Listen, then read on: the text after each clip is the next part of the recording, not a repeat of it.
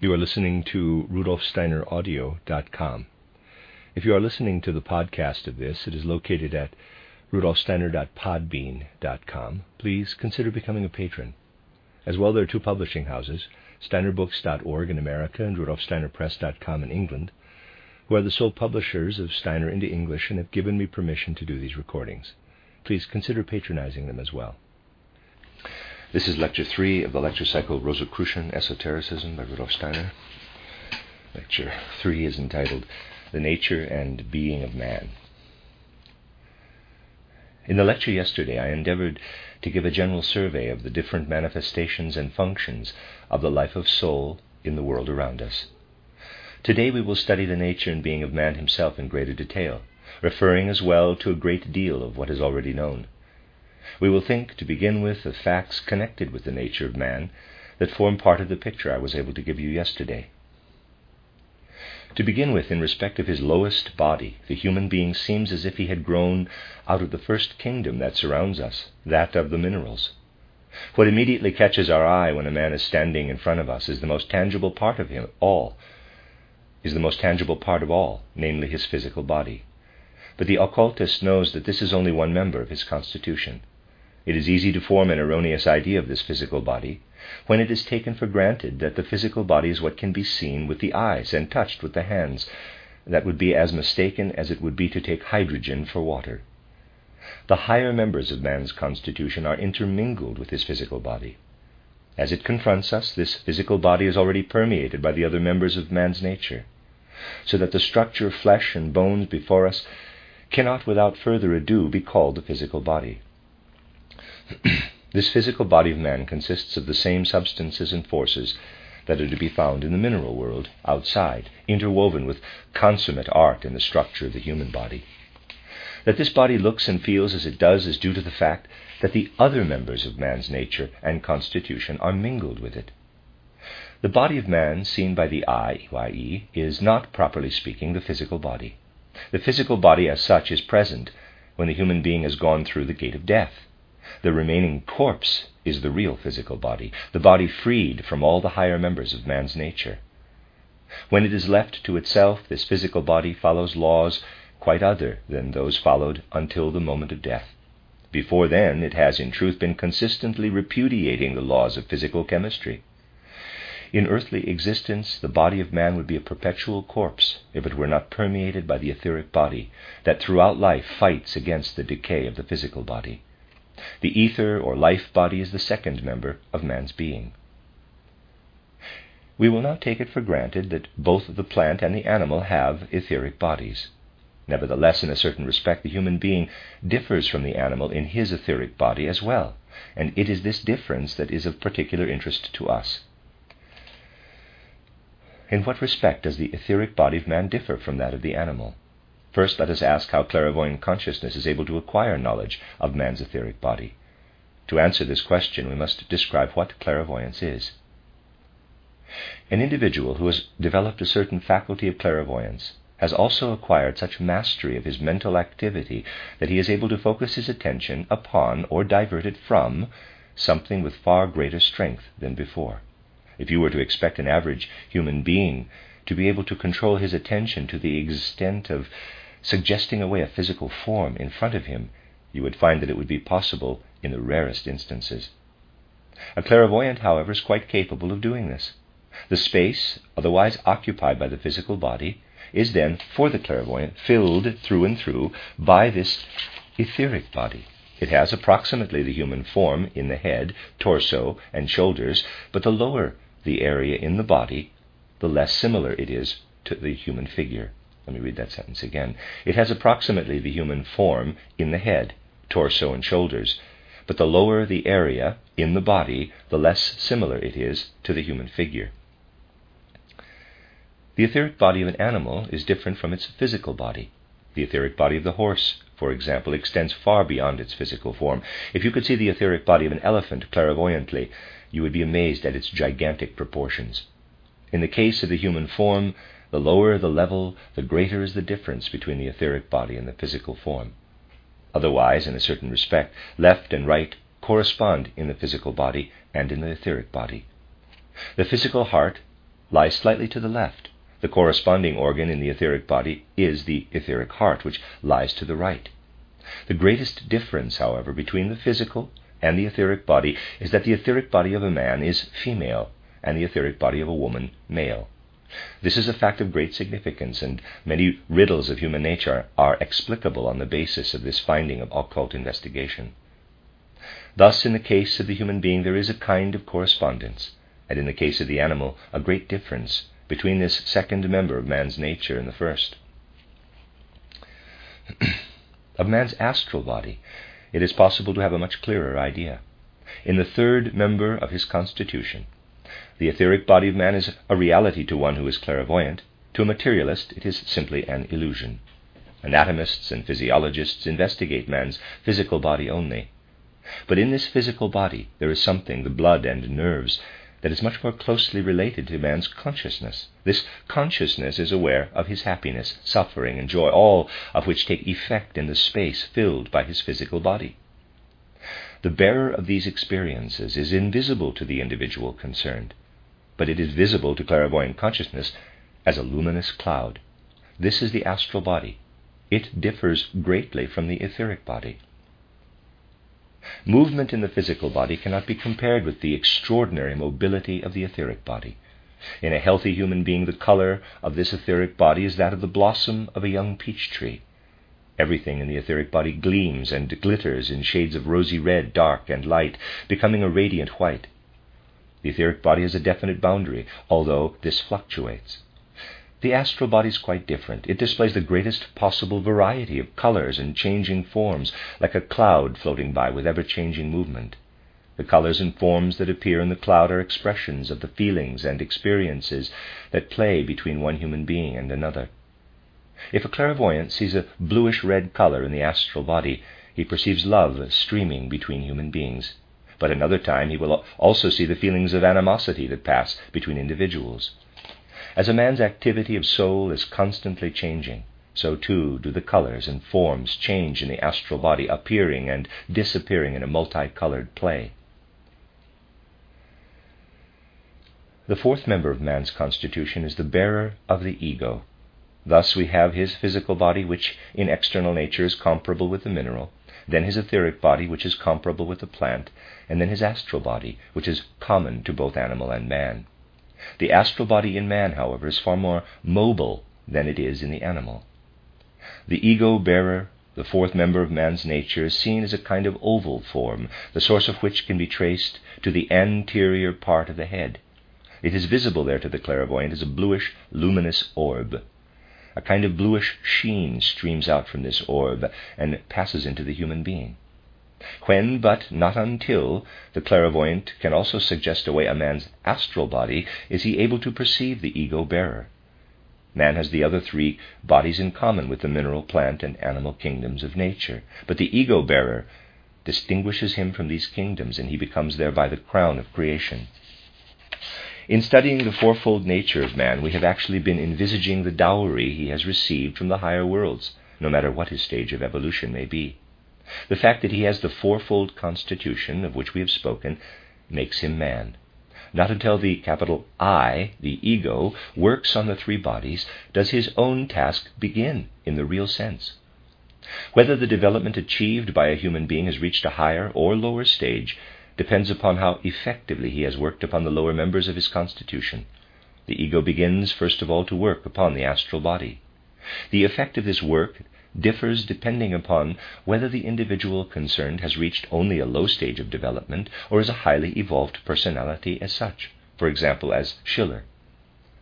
The one has achieved less than the other in the process of transforming his astral body. This inner work upon oneself is known in occultism as purification, cleansing, or catharsis. In this way, the ego works at the perfecting of the astral body. In every human being, therefore, it will be found that the astral body is twofold. One part has been worked upon and purified, not so the other. Let us now suppose that the ego continues to work unswervingly upon the astral body. If this is the case, the individual concerned will gradually reach the stage of no longer having to force himself to do what is good, because it will become habit. There is obviously a difference when an individual is obeying a command or has so much love in him that willy nilly he will do what is good, meaningful, and beautiful. If an individual is simply obeying a command, his ego is indeed working upon his astral body. But if doing the good becomes a habit, then the ego is working upon the etheric body as well. to understand how the ego works upon the etheric body, we will think of an example. When something or other is explained to you and you have understood it, then the ego has worked into the astral body. But if day after day you repeat a prayer, perhaps the Lord's Prayer, you are working into the etheric body because of the repetition every day. The soul is exercising the same activity over and over again. Repetition is an entirely different matter from a momentary understanding. We will clarify our minds as to how, in the latter case, the ego works upon the astral body, and in the former upon the etheric body through repetition. Think of the growth of a plant. The living seed produces the stalk and leaf after leaf. Constantly new green leaves are added. This is possible because the plant is endowed with an etheric body, and the underlying active principle of the etheric body is repetition. Wherever repetition occurs, an etheric body is at work. The culminating, excuse me, the culminating feature of the plant, the blossom, is the product of a different principle, namely the overshadowing astral body. Culmination, therefore, is brought about by astrality. This can also be observed in the structure of man's physical body. The spine, with its numerous vertebrae, is an expression of the etheric body in the physical body. Now think of man's head, of the brain. There you have the culmination, the work of the astral body in the physical stature. Spiritually, this is the same process as the manifestation of understanding resulting from the effect made upon the astral body. Activity generated through daily repetition of the same prayer or meditative exercise is the product of work upon the etheric body. The essence of meditation is that through repetition it has an effect not only upon the astral body but also upon the etheric body. The reason why the effect made by the great religious teachers has been so dynamic is because they have imparted to humanity principles embodying a power that works ever onward the etheric body of man is also twofold. One part has been worked upon by the ego, although in the average individual still to a limited extent, while the other part has not yet been worked upon at all. There is still a third possibility for man. He can work from his ego into the physical body. This is the hardest task of all. Man has already worked continuously upon his physical body unconsciously, but not from his ego. This is possible only for the most advanced individuals. We have thus studied the four lower members of man's constitution, and have made and have been made aware that three higher members are products of the transformation of the lower members as the result of the work of the ego. In this work upon the three lower members, there is considerable difference in that it proceeds either consciously or unconsciously. Unconsciously, that is to say, without the individual concerned being aware of it. The transformation occurs, perhaps, through the study and contemplation of works of art, pictures, and so forth, or through pious devotion and prayer. But these individuals are not conscious that they are working upon their astral and etheric bodies. Conscious work begins at a comparatively late state. we have therefore to distinguish between conscious and unconscious work upon the lower members of man's being. His astral body is twofold one part is the product of unconscious activity, the other of conscious effort. The part of the astral body that was worked upon unconsciously by the ego is called the sentient soul, which today is finished and complete in man. What was worked upon the etheric body unconsciously from the ego is the intellectual or mind soul. What has been worked upon in the physical body unconsciously for long ages is the consciousness or spiritual soul. Thus, in man, we distinguish physical body, etheric body, astral body, and the ego. The ego, working unconsciously upon the astral body, produces the sentient soul. Upon the etheric body, the intellectual or mind soul. Upon the physical body, the consciousness or spiritual soul. We have therefore spoken of six, or rather seven members present in man's nature, because he has worked unconsciously upon his own nature and constitution. Now the conscious work begins. What comes into existence as a result of it? Spirit self, or manas, is the outcome of what a man consciously instills into his astral body. What he consciously instills into his etheric body, but this is dependent upon occult training, is known as buddhi, or life spirit. What happens if the ego eventually becomes able to work consciously into the physical body, to inculcate forces into the physical body itself? Through occult training, this has actually been brought about consciously through the breathing process, but there must be great caution and sensitivity of procedure, for through false methods of training, such as are often given in public literature, a European body can be seriously harmed. Knowledge of what is suitable for the constitution of a modern human being is essential. Through a conscious method of breathing, the physical body can be transformed by the ego into Atman, or spirit man. Man was a fourfold being when he assumed earthly form. In his first incarnation on earth, he had already begun to work upon his own being through the ego. In the course of the following incarnations, he has developed unconsciously the three functional aspects of the soul sentient soul, intellectual or mind soul, consciousness or spiritual soul. We shall subsequently learn how the conscious transformation is achieved of physical, etheric, and astral bodies into the three higher members. Meanwhile, you have heard how the sevenfold being of man evolves through the incarnations. The four members, physical body, etheric body, astral body, and ego, form the so called sacred quaternary that was revered in all occult schools, and with which a sacred trinity was allied, consciously forming a sevenfoldness or tenfoldness. We have thus a picture before us of man who has within him everything that is outspread around him, but which he transcends by virtue of his ego bearer. We will now study the human being in waking life and in sleep in order to learn how the bodies are connected. What is happening when joy and pain in a man are stilled, when his consciousness sinks into sleep? His astral body and ego are then outside his physical and etheric bodies. in the state of sleep, something striking happens to man. In sleep at night, he is descended, as it were, to the level of the plant by day. He has become a twofold being. His physical and etheric bodies remain in the bed, and his astral body and ego are outside. You may now ask whether it can be said that man is a plant while he is asleep. No, but man and plant then consist of the same com- combination of bodies. On our earth, a being with a physical body and an etheric body only is a plant. When an astral body and ego are present, the physical and etheric bodies change. In the plant, there are no nerve strands, and it is only a physical body in which there is an ego that has warm blood. The higher animals must be regarded as degenerate forms of the original man. In the physical body, the ego comes to expression in the blood, the astral body in the nerves, the etheric body in the glandular system, and the physical nature of man in his whole own body. If therefore the astral body is the creator of the system of nerves, which is actually the case, this system of nerves is in a doleful situation, for during sleep it is abandoned by its creator. Not so the glandular system, for the etheric body remains with it. But the blood system of the physical and etheric bodies is faithlessly forsaken by the ego during the night. The physical body can exist on its own because the physical nature remains the same, as does the glandular system, since the etheric body remains in the physical body during sleep. The system of nerves, however, is forsaken by its master. We will now ask clairvoyant consciousness what is then happening in the physical body. to the extent to which man's astral body goes out of the physical and etheric bodies during the night, to that same extent a quote unquote divine spiritual astral body moves into the bodies lying in the bed.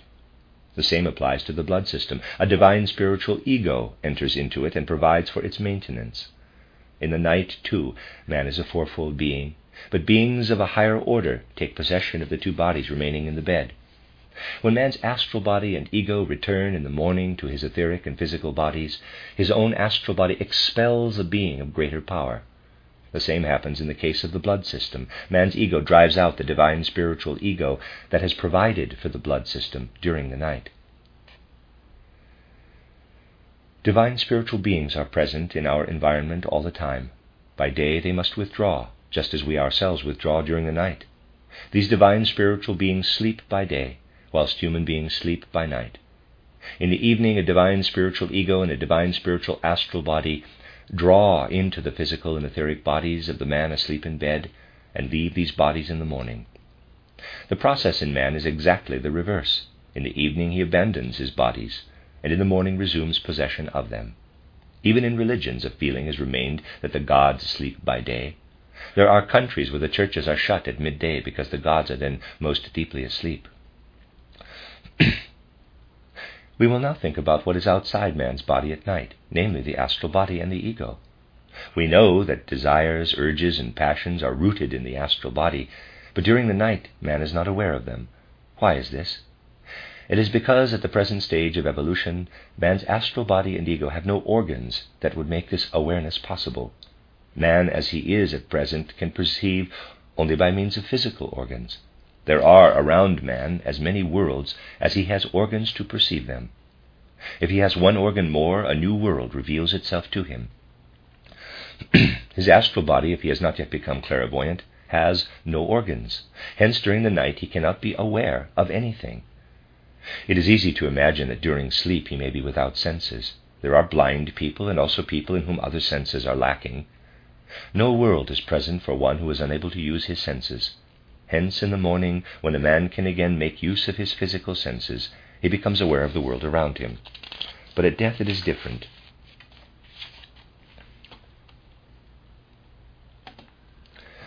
Through the whole of life, the etheric body and the physical body remain connected with each other. At death, the etheric body, for the first time, as a rule, abandons the physical body. The moment of death is therefore described by those who have knowledge of the subject as the moment when a retrospect of the whole past life passes like a panorama before the human being. What is the explanation of this? It is because the etheric body is the bearer of memory, and this memory now becomes free. As long as the etheric body is in the physical body, it cannot unfold all its power, but only as much as the physical instrument permits. Now, however, at death, the etheric body becomes free of the physical body and can unfold what has been inscribed in it during life. This panorama can also arise as the result of a shock, but in that case the man concerned must not lose consciousness as he does at death. The shock may be caused by danger of death, but this is an exceptional case. Now you may ask how long this tableau lasts.